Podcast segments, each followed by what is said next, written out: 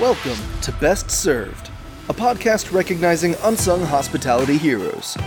Join Chef Jensen Cummings as he chops it up with industry leaders about the humans who've impacted their lives and careers. From childhood guides to ass kicking mentors to the team members in the trenches that make it all happen. Help us celebrate these rock stars by sharing our show and nominating your own unsung hospitality heroes. Connect with us on social media at Best Served Podcast. Now, here is your host. What's up, everybody? Managing Director of Kapow Noodle Bar, Dugan and Dame in Boca Raton, Florida. Vaughn, thanks for being on. Thanks for having me, Jensen. Good to be here. Yeah, so if the Dugan last name sounds familiar, Angela Dugan has been on multiple times talking about Dugan and Dame, and we'll get into that a little bit, as well as when we had the uh, crew Connolly from Dano's Tequila on talking about the um, charity events that they were doing, kind of the virtual bartending, and Angela was part of that. So I'm so happy that we got Angela on a couple times. Now, Vaughn, the Dugan family is well represented. All right, Vaughn, tell us exactly kind of your budding little empire there. You got a couple multi units going. We're working on the food hall. We're working on you know bringing these different tinctures and syrups and things like that through Dugan and Dame. So talk about your brand, your company, what you guys are all about. So primarily, you know, my my day to day activity consists of uh, kind of a baby that was born about nine and a half years ago with my partners Scott Freilich and Rodney Mayo. It's Kapow Noodle Bar. Uh, we've got two locations right now in South Florida, one in Boca Raton and one in West Palm Beach. Um, like many of us, we've had big plans and dreams to expand that. We still will be looking to expand that uh, fairly soon, but those plans are paused temporarily due to COVID, but we'll be back uh, expanding soon. Um, as you'd mentioned, my wife and I, who was on the show, so you're lucky you had the far more intelligent and far more attractive Dugan on the show first. Right. We um, had to get the uh, acknowledgement from her to like get yeah. down to you. I, I get it. Yeah. So uh, she's actually the star of the show here in the Dugan household. But um, uh, we have Dugan and Dame, which is a line of cocktail accoutrements, if you will, everything from tonics, bitters, rims, spices, all kinds of fun stuff that we're working on. Um, and then uh, a myriad of other projects that I'm working on with with friends and other cohorts in the industry. Dig it. All right. So we're going to talk a little bit about again. You you're going multi-unit. You're bringing your brand into CP CPG consumer mm-hmm. packaged goods. I'm very fascinated in that. So we'll yep. get into all that. Let's take people back though. Your backstory a little bit. When did you first catch the hospitality, food and beverage bug? When did this start for you? When did you get your ass into this crazy industry? So, like a lot, like a lot of us, my first job was in the industry. I was a dishwasher at 13 years old.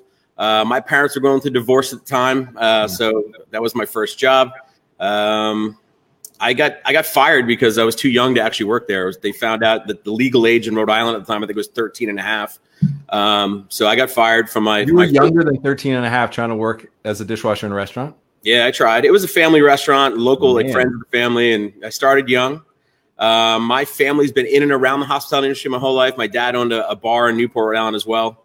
Um, I think for me, it really started when I moved to Florida to go to college. I was um, primarily more in the nightclub side of things. I was a nightclub promoter, was heavily involved. That turned into a printing and design uh, business uh, back in the 90s, um, which dealt primarily and solely actually in the hospitality space. So nightclubs, hotels, restaurants, etc. Um, in 2006, I started a, a, fast casual concept called Pizza Fusion. Uh, organic pizza started with one unit, 800 square feet in Deerfield Beach, Florida, and grew that to about 50 units in 13 states and three countries uh, over about 10 years. Wow. All right. I want to take people even back again to what you just yep. said. So clearly you're a serial entrepreneur. Like it's in your DNA. Yeah. You can't you can't help yourself. Yeah. You know, it'd be nice if you're smart enough clearly to get a real job, yet you're just in this industry. So the first job, you're 12, right? What 13, was it? You're like 13. Like, I gotta make money. What was what was the hustle? Your dad's like, get the hell out of the house. Like, what was the deal? So it was funny. I'll tell you one more story that my mom actually told me one time I wasn't aware of. So I was probably also between 10 and 12 at some point. Neighbor knocks on the door, tells me, uh, tells my mom, she's like, Is your son the kid that's mowing lawns next door? And my mom, of course, was like, Oh, great. What did what did he do? Um, so he's like, No, I think your son's gonna be fine. He's got a team of about four different crews out there cutting everybody's grass. So I, I kind of got started really early on. I didn't have the Gary Vee lemonade stand thing going on, but I had everyone cutting grass. Uh, did you sell people's flowers back to them like Gary Vee did? no, I wasn't that ruthless. Yeah. That's so funny. I, I, I asked that question because I knew it was something like that. I like yep. that you went very straight laced. Me, I have lots of stories of. Uh, I got some of those too, but we'll leave those. Yeah, not not quite legal ways that I was looking to hustle and make money. Anyway, that's a whole different story. But it's clearly it started at a young age. You just had that drive, and so it means that you've created a lot of businesses. And like the two of us, we've failed epically so much more often. I mean yeah, know, most of them. Yeah, I failed at most of them. Most of them. But that to let's stay with Gary Vee. It's micro failures, right? On the macro, you're learning and you're accelerating your skills, your knowledge, your connections, and your understanding of the industry because you're in it. So yeah, absolutely. I, I'm very, very fascinated with that. All right, let's take people forward now to the brands themselves. How did now this group start? What was the first restaurant? Give us a little bit of the timeline of was it Kapow? How did that start? So actually, like uh, to take it back, Subculture Restaurant Group was founded by my partner Rodney Mayo uh, and Scott Freilich over 30 years ago in West Palm Beach. Wow. Started with a small nightclub lounge up in West Palm Beach, and the, the cool story behind that it's called Respectable Street Cafe. Um, at the time, West Palm Beach was kind of uh, a little bit a little bit on the seedy side of the tracks, if you will. Mm-hmm. Um, he envisioned that at one point in time that downtown West Palm Beach would be a respectable street. So uh, you know that was kind of the birth of the the subculture empire that consists of about 14 different units right now. Everything from nightclubs to Irish pubs to coffee shops um, to obviously Asian noodle bars. Yeah. Uh, these are guys that I've worked with for a long time. When I was in my printing world uh, and printing life, I was uh, they were one of my clients. I was designing club, club flyers for them, throwing parties for them. I was a DJ uh, back in the day as well working at some of their venues. So, you know, these are guys that I established a friendship with um, quite early on in my career down here in Florida. Um, and I just loved what they were doing. I loved how they treated their their employees. I loved, you know, they're always doing philanthropic stuff, trying to raise money for the community. And that was aligned with not only my core values, but what I was doing with Pizza Fusion as well. So Pizza Fusion kind of got a, a little like a little more on the corporate side. It got real structured um, as we started expanding. They were structured as well, but with a much more mom and pop feel, which I loved. So Scott and I would always joke around like he wanted to be in a more structured environment. I wanted to let my hair down, even though I don't have any, and uh, get out there and kind of like be more creative in that looser mom and pop environment. So when the opportunity arose to kind of leave Pizza Fusion, I immediately called Scott and I was like, I got five bucks and I'm ready to work. So let's do something together. Let's go. All right. A couple things I want to unpack. This yep. is really good. So the culture side and then scaling something that still feels on brand with having culture, with not being so quote unquote corporate, but still structured so you actually have the ability to scale. So those two things. Let's start with the culture side. Investing in people is something we talk about a lot. We talk yep. about, I mean, this whole show is built on acknowledging and supporting unsung hospitality heroes. That's yep. who I'm looking for, right? So the culture, when you think about that, when you are defining your ethos, when you are translating that message through ownership, leadership, line level, customers, the whole ecosystem of that, give us give us the uh, two minute version of people. Why, so, why is human capital so important to you? I think it's probably the quintessential component to success in this industry because not only What's that? Yeah. So not only not only is it success, uh, on our side of the business, but if you're not taking care of the people on the other side of the table, just don't go don't go into business. Um, that's why we're in this business. So it, when I started Pizza Fusion, like I think the human component of this was why we started Pizza Fusion. A, it was an organic concept. Uh, we considered every single component of when the customer placed the order uh, to the time like pizzas were delivered to your door. We always talked about how we can lessen the impact. We were a big environmental brand in the beginning, big on sustainability. We were one of the early adopters of, you know, we were we were doing the whole I hate saying the straw thing, but we were doing no straws um, back in 2006. Um, and that's not it's not to take credit, but it's like that was like really what Pizza Fusion was kind of built on was that DNA to take care of your people, take care of your community. Um, and then obviously take care of your work environment too. You know, for everything from the ingredients you put in your food to, you know, the equipment around you. There was a way to make an impact along the way, but the people, the people component is probably the number one factor. So, any any specific like successes or challenges or failures that you kind of faced when you were trying to scale in Pizza Fusion mm-hmm. and how you're looking at your scaling now that you just got disconnected from the people because it's hugely challenging when you don't get to interact with them when you as the ambassador of your brand of that ethos get further and further away from the people who are actually implementing it. Talk, give us a little bit of that. Anything specific you recall? Yeah so that's a great uh, great question and something that i think is important for people trying to expand. You know we grew pizza fusion we were really young we were excited and it grew so fast it kind of grew out of our control. Right. Um, so I think one of the things that we did poorly then, um, which we would, which in hindsight I would do better now, and I think we do a much better job now, is like it's focusing on the team. So it's it's taking a much longer time hiring, finding the right people. I'd rather close down a section of the restaurant than throw somebody into the into the fire. Um, you know, it's so important to hire the right people and work with people that are truly aligned with everything that you're doing. Um, if they're not buying into everything, they're probably tearing it down. So, yes, how how the hell do you do that? Um, that is such a difficult thing. It's easy to say that, right? Yeah. And, and I'm guessing from the the tenor and tone of how you're talking about Pizza Fusion, like you ran into some of those challenges, and then you were too big to kind of go back to the nucleus that was at the beginning, and then it kind of gets away from you. So, how do you actually do that? What are some practical steps you're taking now from that learning that you had kind of scaling to 50 maybe too fast. Yeah. So I think for these days, technology helps a lot. I mean, we're here right. on a call together. We're sitting in the same room with one another, um, and, and, that helps. The new face to face. Yep, that's right. Um, and we we can communicate. Uh, people understand my passion, my wife's passion. Uh, we're at all of the meetings. You know, prime. You know, for the most part, we're there. They hear it from us. Um, my partners are very involved. We're very hands on. Obviously, when you have 50 units, it hard, it's harder to be hands on like that. Um, but I think if you're building structure and you're building all your SOPs and your uh, things like that um, that can be enforced and followed, I think technology is the easiest way for us to do that now. Um, so we've implemented quite a bit of technology from uh, hiring, onboarding, day to day checklists. All that stuff can be done in uh, you know, we can log in and look at those things from uh, an easy to follow dashboard. Um, it doesn't replace the human component, um, yeah. But you know, it really helps us uh, mitigate a lot of that stuff. Any specific software services products that you're utilizing that you'd uh, co-sign? Yeah, so I mean, two things that we're really excited that we've made big changes in the past year or two within the subculture restaurant group. We've uh, moved the entire organization over to Toast uh, from okay. a POS provider. Um, it's easy to use. It integrates with everything. Um, it's been painless.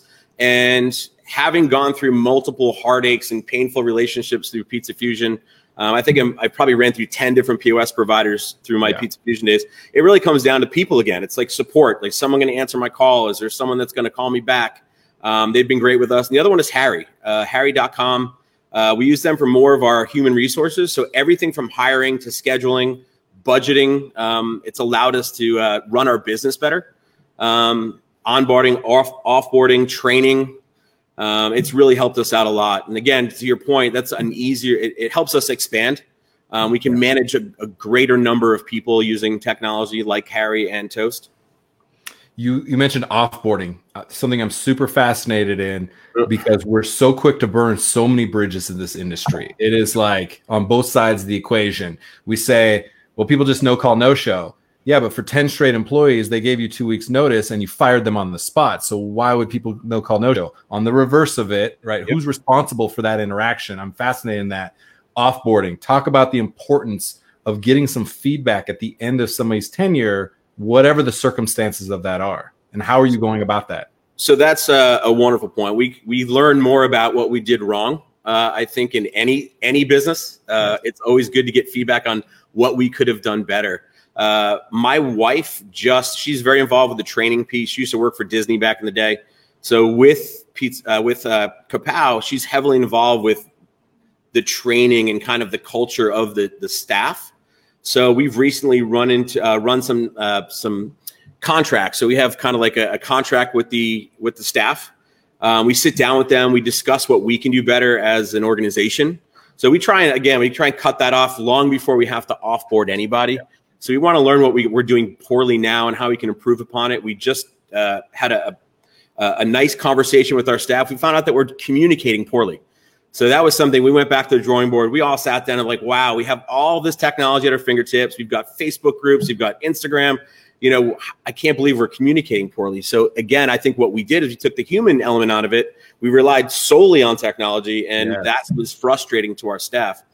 Um, so back to um, that, I think it's really important. My wife, I'm a little bit quicker, admittedly, to kind of just cut cut ties with people um, just because we're in such a fast paced world, and especially now after COVID. Um, but my wife has a lot more empathy, and I think she's teaching me to be a lot more empathetic to um, that process. Don't be so quick. Let people know they're on the chopping block. Tell them how they can improve. Um, and those are things that were never afforded me. You know, we were always just fired. Then again, yeah. I was probably four or five no call, no shows. Um, but it would be nice to let someone, you know, have your mentor or your superior come down and say, "Hey, look, you're a great person. You do this, this, and this well. Um, you're you're on the chopping block, and here's why. Here's an opportunity to improve. Um, no one has that conversation, and I think it needs to happen more. I could not agree more. Technology. I want to talk about technology a little bit more. We in the industry are very quick to dismiss and potentially demonize technology. And I want for everyone watching, give you a little bit of background. Maybe this makes sense to you, or maybe you think I'm full of shit. Either way, I want to tell you about technology technology, if it is an impediment to people's interaction, that's when I have an issue with it. But to your point, if you utilize it, it's a tool and can actually help empower and connect your team and cr- reduce friction. So I think that's a valuable thing to think about. Because we are so face to face, we joked about this being face to face, we're fueled by an interaction. The micro interactions between a guest, between people shoulder to shoulder in the kitchen is kind of what fuels us. We're so used to we're better at bad news than no news, right? And so these dynamics are at the crux of what we're talking about. Technology, then we say, well, look at people, they're just like on their phones, on social media. I think about that. It's like somebody just came into your restaurant, posted a picture to 412, 3,000 friends, co signing your brand. Go say thank you and take a picture of them and like follow them on social media. Don't say, why are they on their phone not paying attention to me as I'm trying to tell them about this wine, right? Have you guys had to reconcile with that? Because maybe you and I are a little more old school, even 30 years back. Was it simple and easy for you? Talk about the transition to buying in to technology as a connection point of people, not yeah. something that fragments them. I, I think I might be a bad example only because my, you know, back when I got started in the hospitality industry, I was I was a graphic designer by trade, so I was heavily involved with Got technology. It. I was always on my computer, so for me, it was a natural and organic kind of transition to move to technology. But to your point, though, I tell a lot of other operators, I was like, don't do it if you aren't comfortable with it. Mm. It's useless. It's going to sit there, just like just like that journal that you bought that you haven't used. I mean, if you're not used to journaling, don't buy technology if you're not used to technology. Um, uh, I think it's like you know what they say. Excuse my language, like crap in, crap out um, if you don't want to take the time to invest your time into the technology, the technology is probably not something you want to invest your money in. Yeah, that makes sense to me. And so, do you then see this potentially being a generational conversation as individuals just have more savvy or are more comfortable? Yeah. And then as the youth become more and more comfortable because it's, you know, you and I come from the time where we remember the right oh, yeah. when the internet first came out my yep. sons now, who are six and three, are weirded out when they're doing a phone call with their grandmother and they can't see them. They're like, yep. "What do you mean, grandma can't see me?" There's like, what would be the point of this arcane phone call, audio phone call? They're like, "Where's the video?" Right. So there is a generational gap. I don't want to create. We see it. We we point fingers, kids these days, X, Y, and Z, and we talk about that all the time. Damn I want to know where is the transition point where we start to meld, where we come together. Do you see that playing out operationally anywhere in your business's day to day? Um, yeah, absolutely. So you you you touched on probably the primary one. You know, we people get annoyed with like everyone on their phones, but to your point, I don't have to spend money on marketing now. I've got I've got these these the, the younger generation coming in. To your point, co-signing, and I love that term. I'm going to use that 50 times today now. Co-signing off on on our restaurant, which is like to get someone else to basically validate everything that you've done and put your money and hard work into to do it and share it with their friends and family, like that's what you've always asked for. It's yes. just in a different way. Like back in the day, it was like, oh, if you can just tell five friends, like they're telling five thousand friends. Um, yes. You know, it's just on. It's in a different medium. They're not making phone calls. They're not faxing anymore. Um, it, it is, I think it is what it is. I think we do have to accept that there's some change. I love it because again, like it, it's to the point now where if someone makes a reservation through a reservation system, if that's integrated with Toast, it tells me how much that person spends on average. It also tells me, and this is something I learned from my uh, my dear friend and future partner Danielle from Oceans 234 down here in Florida, you know, you can now also identify some of your guests' favorite things. Like, you know, yeah. do they love a certain glass of wine? And is it an, an, anniversary date? You know, these are things that when they walk in the restaurant, you can have their glass of wine waiting for them when they walk in, or at least know that that's their favorite thing.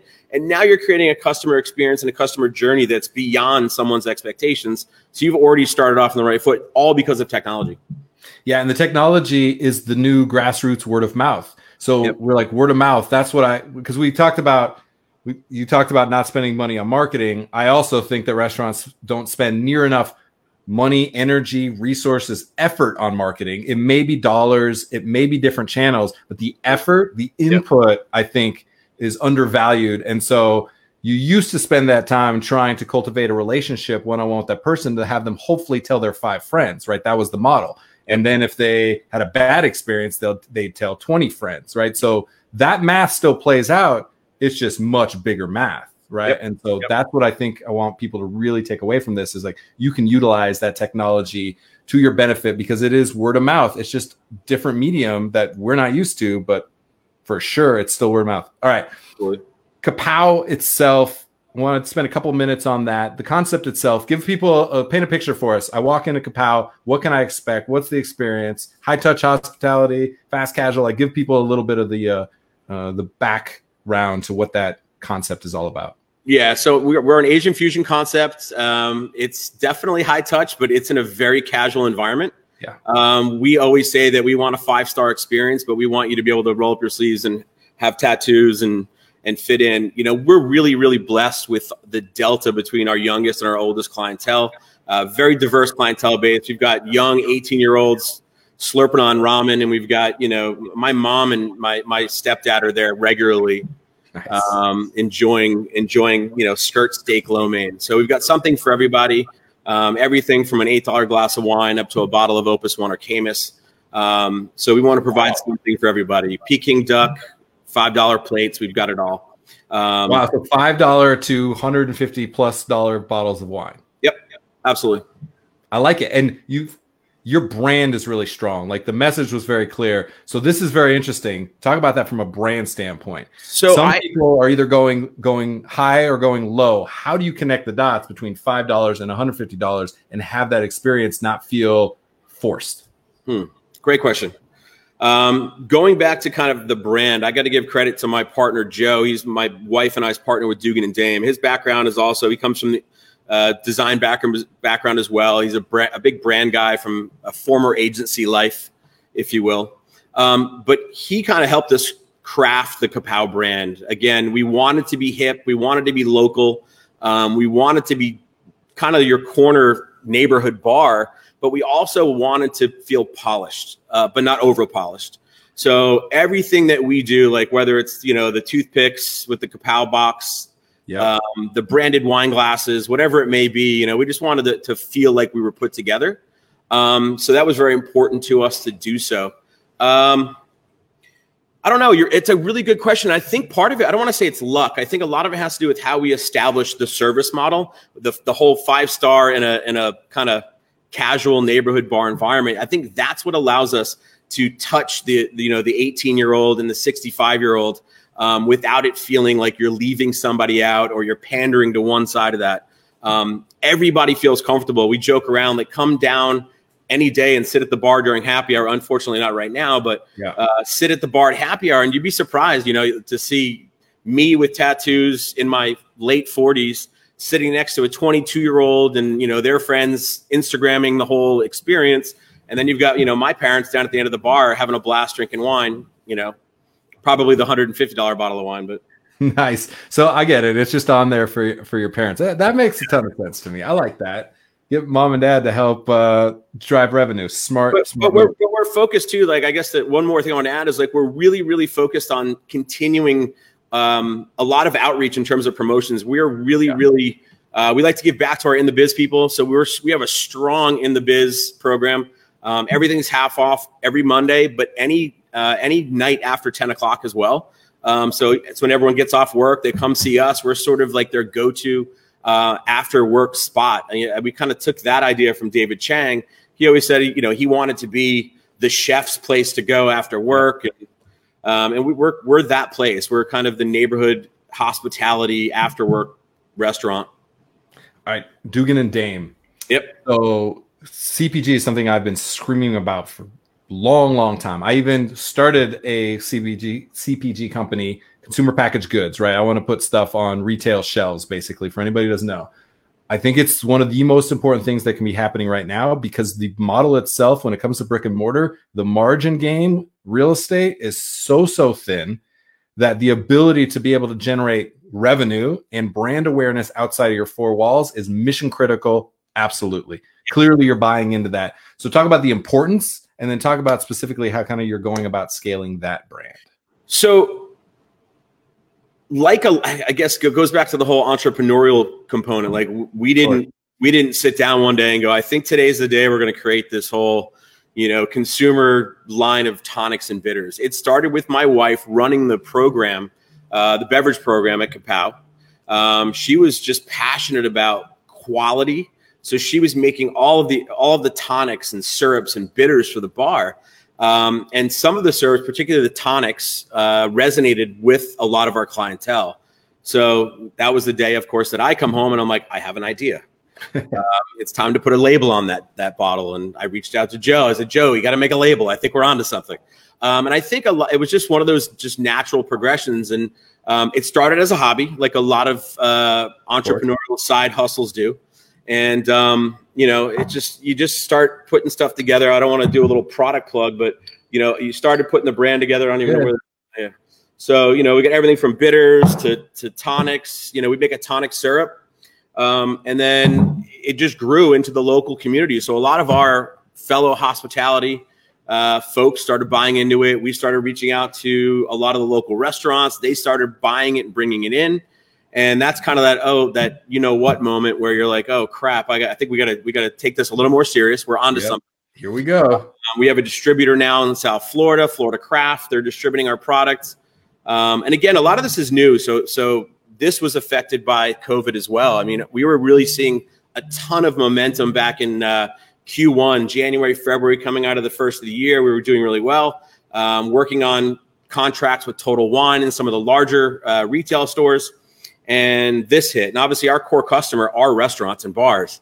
So not only did we lose all of our, our customers, we lost you know a lot of momentum with the relationships we were building. Um, but it, it, again, to, to answer your question, uh, we're a lot more strategic now. It's something that we're taking seriously. Uh, it's a new space for me, so we're going to probably reach out to some people in the industry that have done this uh, for a while. It's one of the reasons we went with our distributor. They've got a ton of uh, ton of experience, kind of building brands as well. So well, look, you'll have momentum coming out of Sherry Ann Namer says amazing tonics. You have another cosign there. There we go. super important. And then, oh yeah, Eric Cacciatore, our buddy from uh, Restaurant South says, I know these guys. We know you. He's the best. And uh, Eric, if you haven't had Angela on, level up and get uh, get the other Dugan, the better half Dugan on go. your show as well for sure. So this is great. Amazing. I love the way that you guys are thoughtfully scaling now. I think you have so much experience from having taken uh, something from zero to 50. Don't sleep on that, people. That is unbelievable to get to that scale. The amount of concepts in the history of our country that have gotten to 50, it's not that many.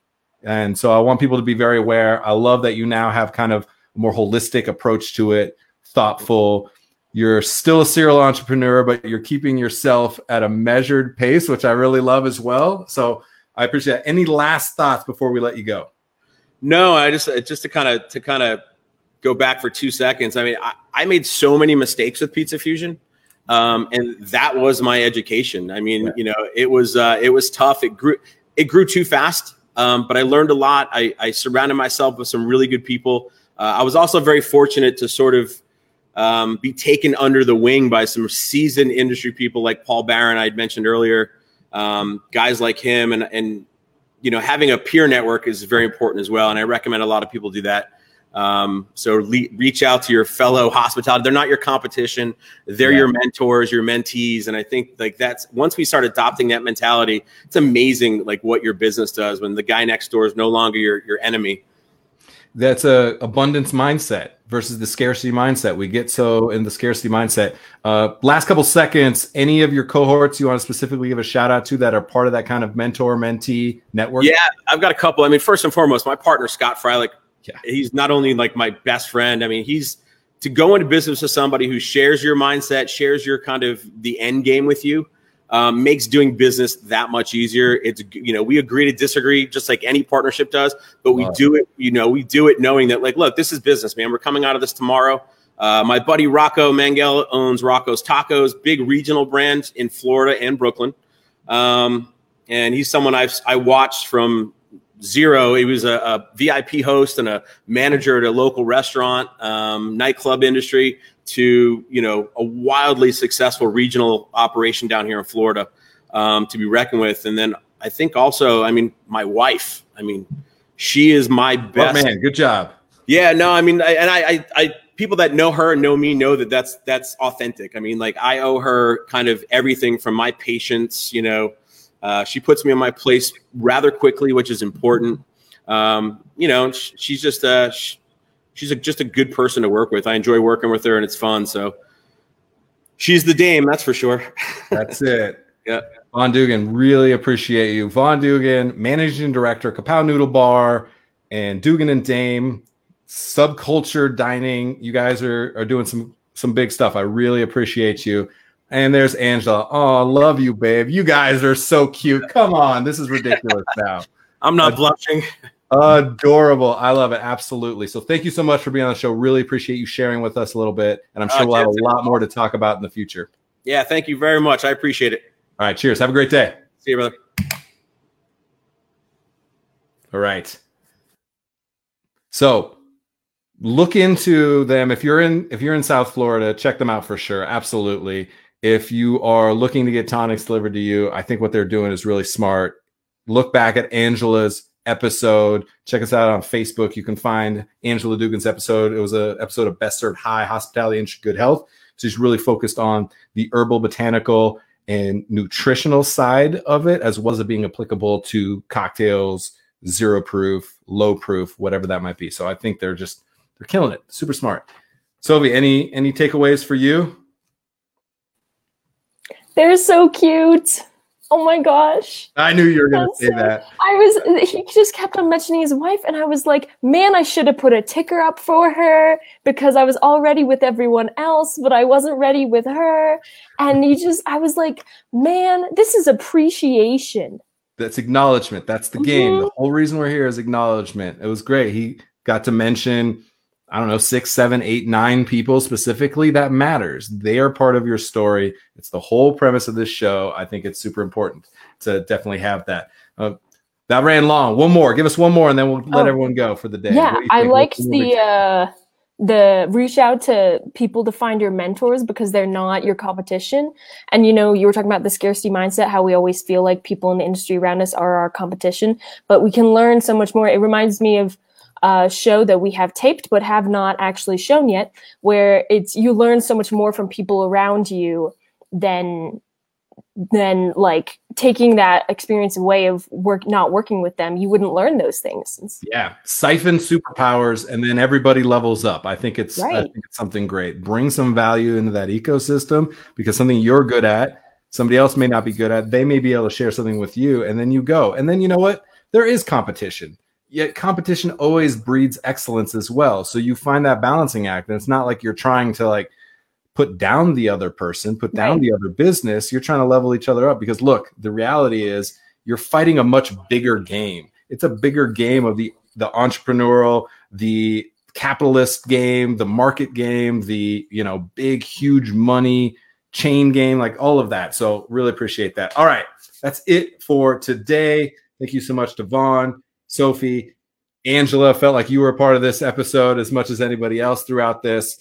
And uh, and definitely look up some of the people that they mention. If you're in the South Florida area, if you're in Brooklyn, then going to Rocco's Tacos, like know that people are out there to support you, to have a conversation with you, to kick you in the ass and point you in the right direction, that kind of camaraderie is the foundation. We need to show as much internal hospitality to ourselves and our cohorts as we do to our guests. That is how we have a roadmap to success. Appreciate everybody. Thank you so much. Have a great day. Cheers. Thanks for listening to the Best Served podcast. Subscribe to our show and connect with us on social media at Best Served Podcast. Tune in next week to discover more unsung hospitality heroes.